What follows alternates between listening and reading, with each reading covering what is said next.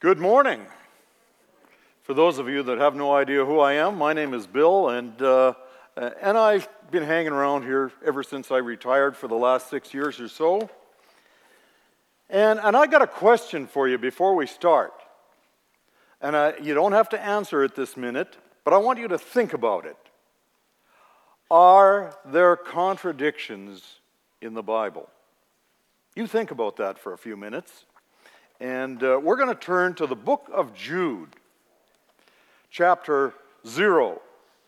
There is no, there's only one tiny chapter. It's just before the book of Revelation in the end of your Bible. And we've had a couple of sermons out of it uh, when I'm on because I love this book. It's very short, it's 25 verses long, but it is packed with power. And we had a couple of sermons earlier out of it. Well, we're going to the end of the chapter now. We're skipping over a whole bunch. I want you to read it for yourself when you get home. Jude began his book wishing he could talk about the gospel, but instead, he said his job was to talk about false teaching. And there's a whole bunch of that, of examples in the piece that I'm skipping but we're still going to talk about it just a little. We're going to begin in verse 17. He says, But dear friends, remember what the apostles of our Lord Jesus Christ foretold. They said to you, In the last times there will be scoffers who will follow their own ungodly desires. These are the people who divide you, who follow mere natural instincts and do not have the Spirit. He says false teachers are in love with the things they want, their own ungodly desires. What does he mean by natural instincts? The natural instinct of human beings is to seek power and control or wealth. We are, all, we are after something from life. We don't always know what it is but it usually involves being in charge of somebody or something and uh, doing pretty well for ourselves. So he says, These are the people who divide you. That's one of the natural things that people do when they want control. They cause or, or manage division. There may be divisions that exist already, they manage them to spread them apart and set people against one another so that they can control somebody.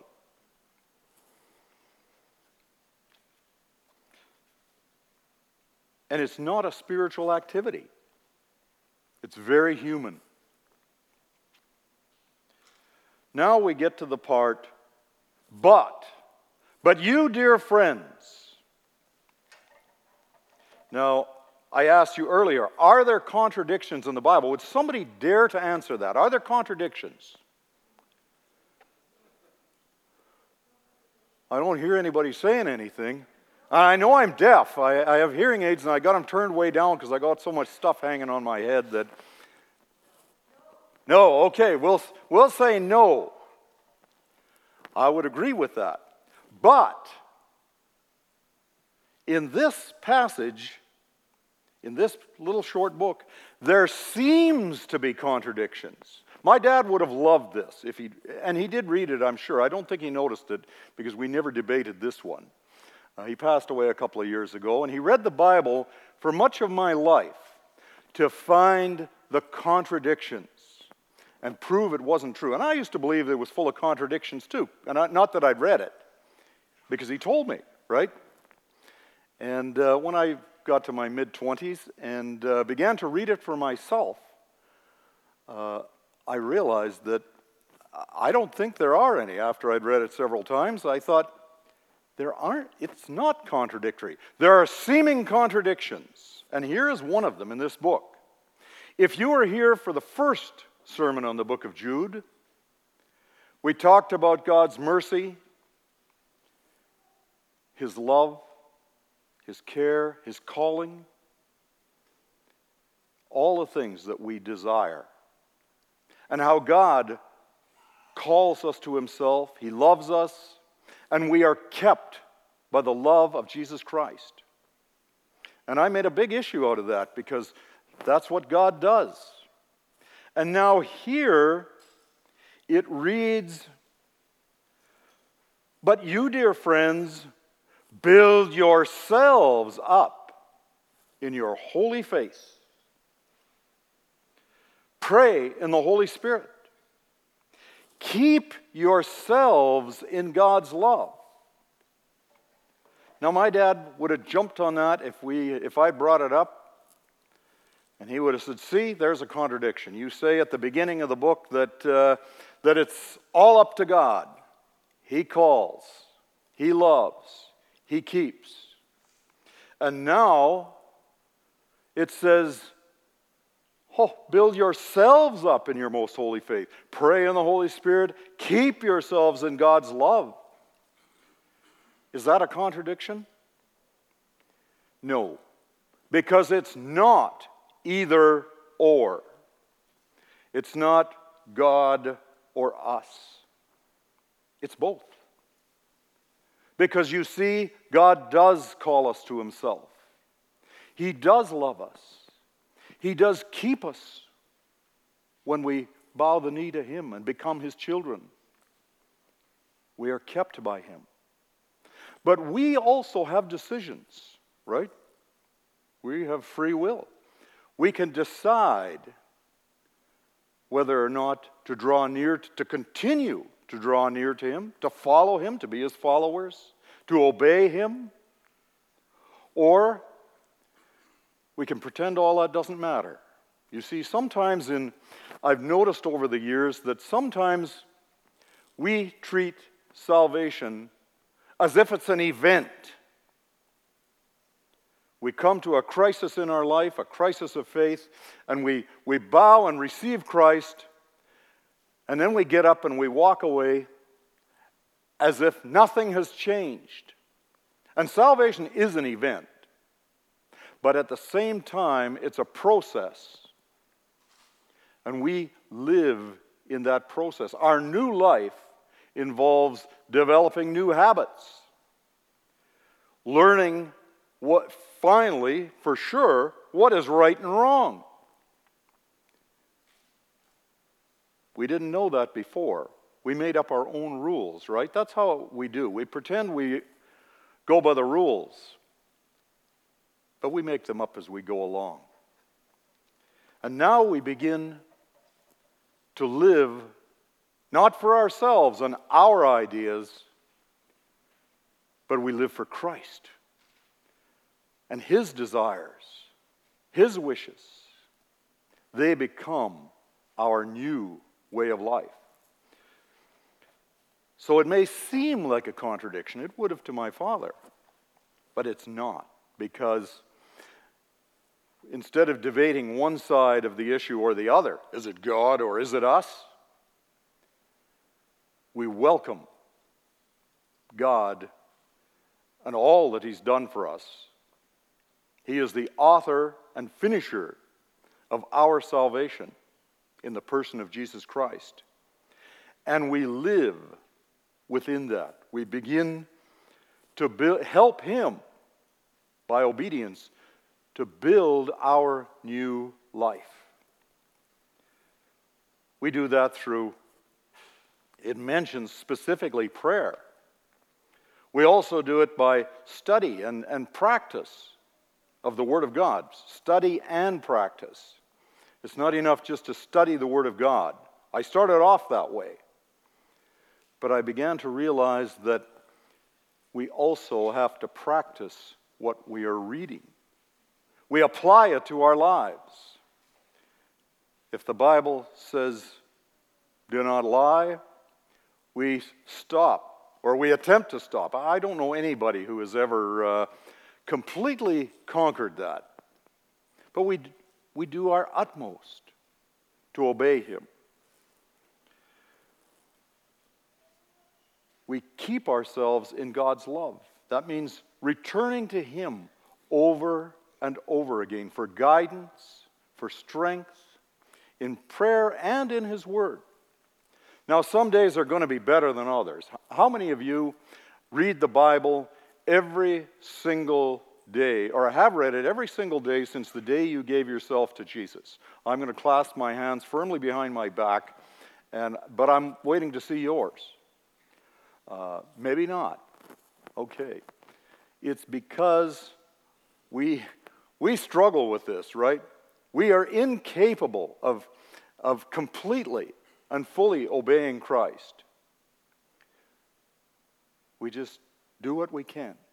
We put things in place that, that help us to do that. Uh, one of the little things that my wife and I have done, we're come this fall, we're going to have been married 50 years. And my wife has been a believer in Jesus, a follower of Jesus, for 48 of those years. And, and I'm a little slow, so I'm only about 44 or so. But sometime back in the past, it wasn't right away, it took us a while to figure this out. But sometime back in the past, we began to make it a practice to read the Bible when we crawled into bed every night. We read a few verses and we pray together.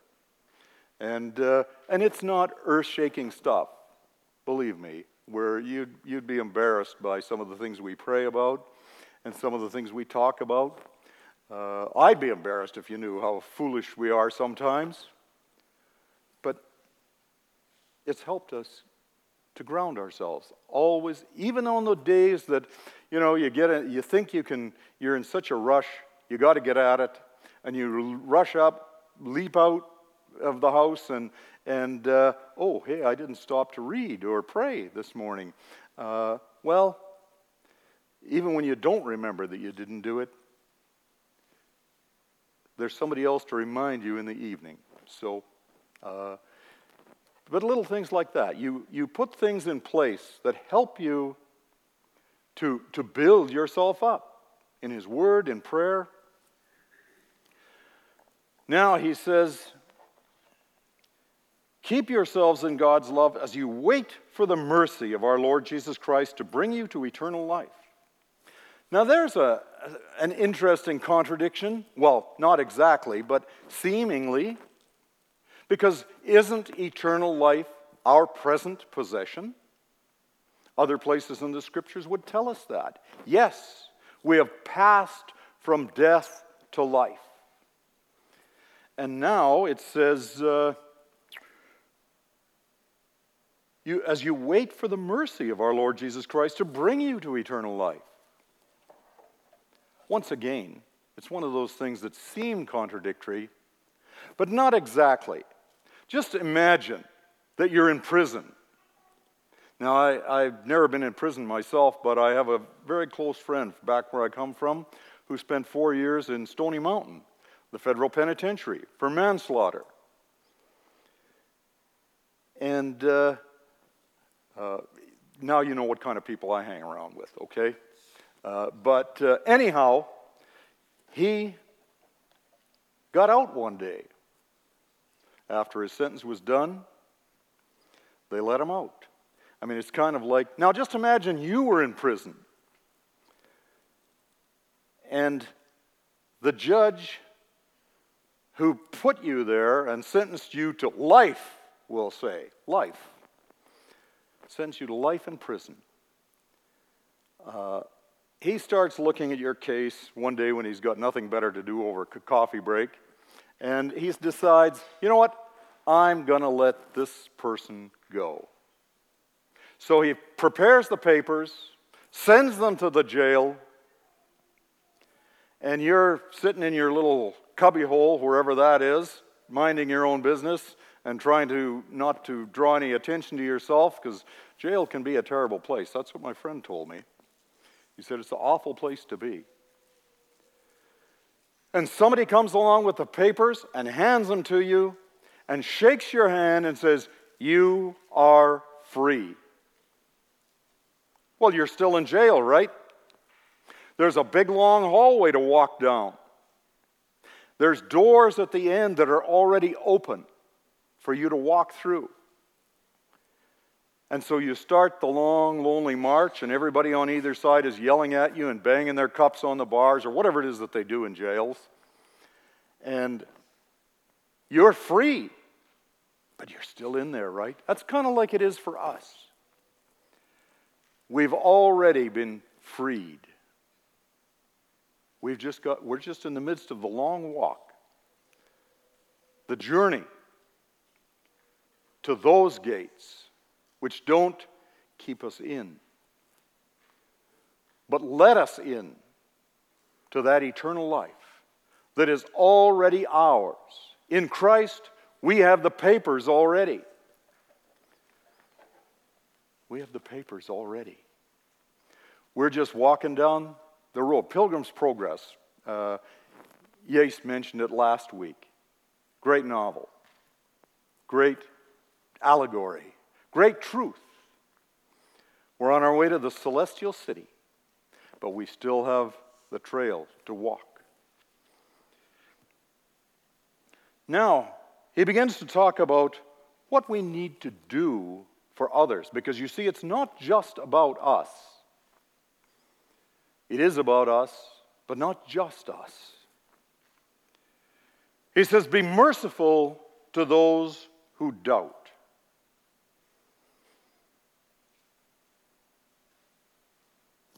How many of you, stick up your hand, if you, from the day that you believed, have never doubted anything to do with, with God and the Christian life and uh, lights are kind of bright in here, so I can't see your hands, but I'll assume nobody put their hand up because you look like honest people. And yes, we all experience doubt about different things at different times in different circumstances. And sometimes people can, when they see somebody who's struggling with doubt, they can be quite condemnatory. Uh, my wife has experienced a lot of that over the years because she has had terrible health issues and uh, life threatening ones at times. And some people some people have the idea that if you have enough faith, you never get sick, right? Now, that's, you can say that if you've never had anything worse than a bad cold, because you pray for healing from a cold, and in three days, you're better, right? But uh, there are some things that are more serious than that. And uh, God doesn't always answer everything exactly the way that we ask. We may ask for deliverance from something but it doesn't always come. Even the Apostle Paul experienced that. He said, whatever, and we don't know what his problem was, but he said, whatever it was, he said, I beg God to release me three times. And he said, Let my grace be sufficient for you. God had something else in mind that he was working in Paul's life that was more important than what was going on, than what Paul thought was important about his health or else, God was actually using that circumstance to work something in Paul's life. That happens. Sometimes God, God never wastes our pain and, and suffering. He doesn't always take it away, but He always uses it for our good. So he says, Be merciful to those who doubt. Don't sit in judgment on them and tell them what they should be believing and how they should have faith. And, and uh, uh, if they had faith, they wouldn't be where they are. Well, we don't know that. We never know that. He says, Save others by snatching them from the fire. Get involved in people's lives. They may be messy sometimes, they may seem like they're on fire. And you need to pluck them out. Help to pluck them out. God is the one who plucks, but sometimes He sends our hand to do it. Our lips, our prayers, our kind words to do it. Save others by snatching them from the fire. And here's the real difficult one to others show mercy mixed with fear hating even the clothing stained by corrupted flesh. Does that mean we're supposed to be afraid of people that we're trying to help? Not at all. Not at all. We're to fear, above all things, I think, ourselves and our own inclinations. That's why he says this. When we go to help other people, sometimes we can be tempted to get involved in what they're involved in. Well, I'll just, uh, I'll just try this because what can once hurt, how can once really hurt me? I'll try that because, well, I've always wanted to.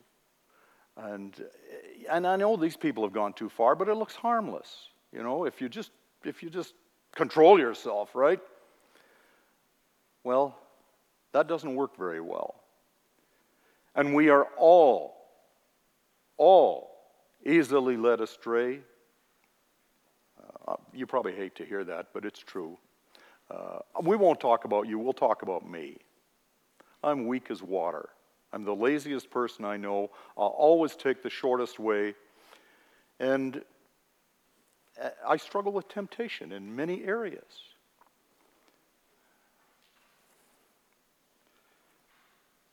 We're supposed to be a little afraid, but not of the people we're trying to help.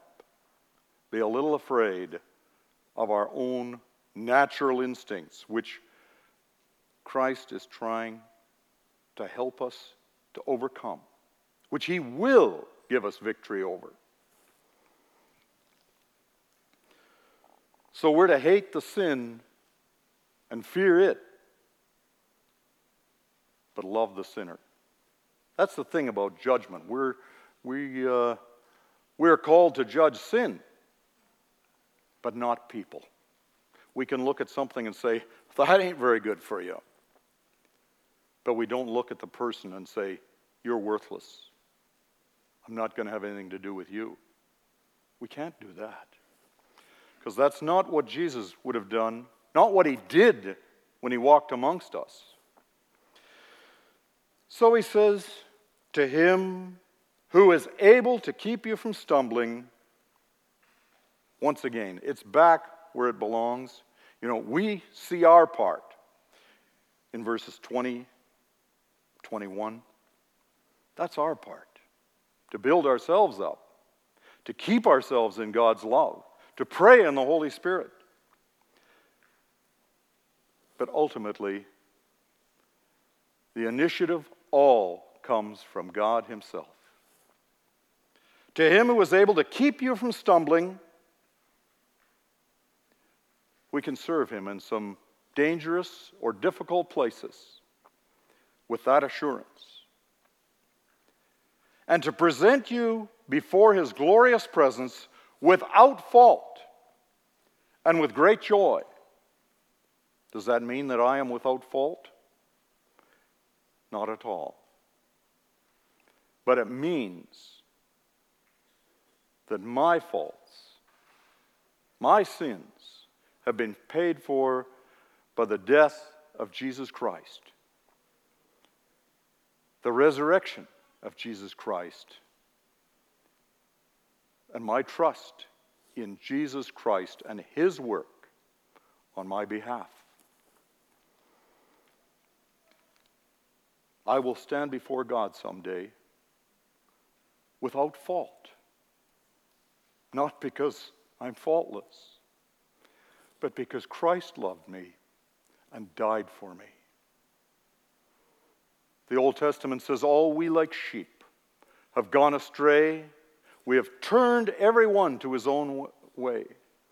And God has laid on him, that is, on Christ, the iniquity of us all, leaving us sinless, faultless, through faith in that person, that sacrifice.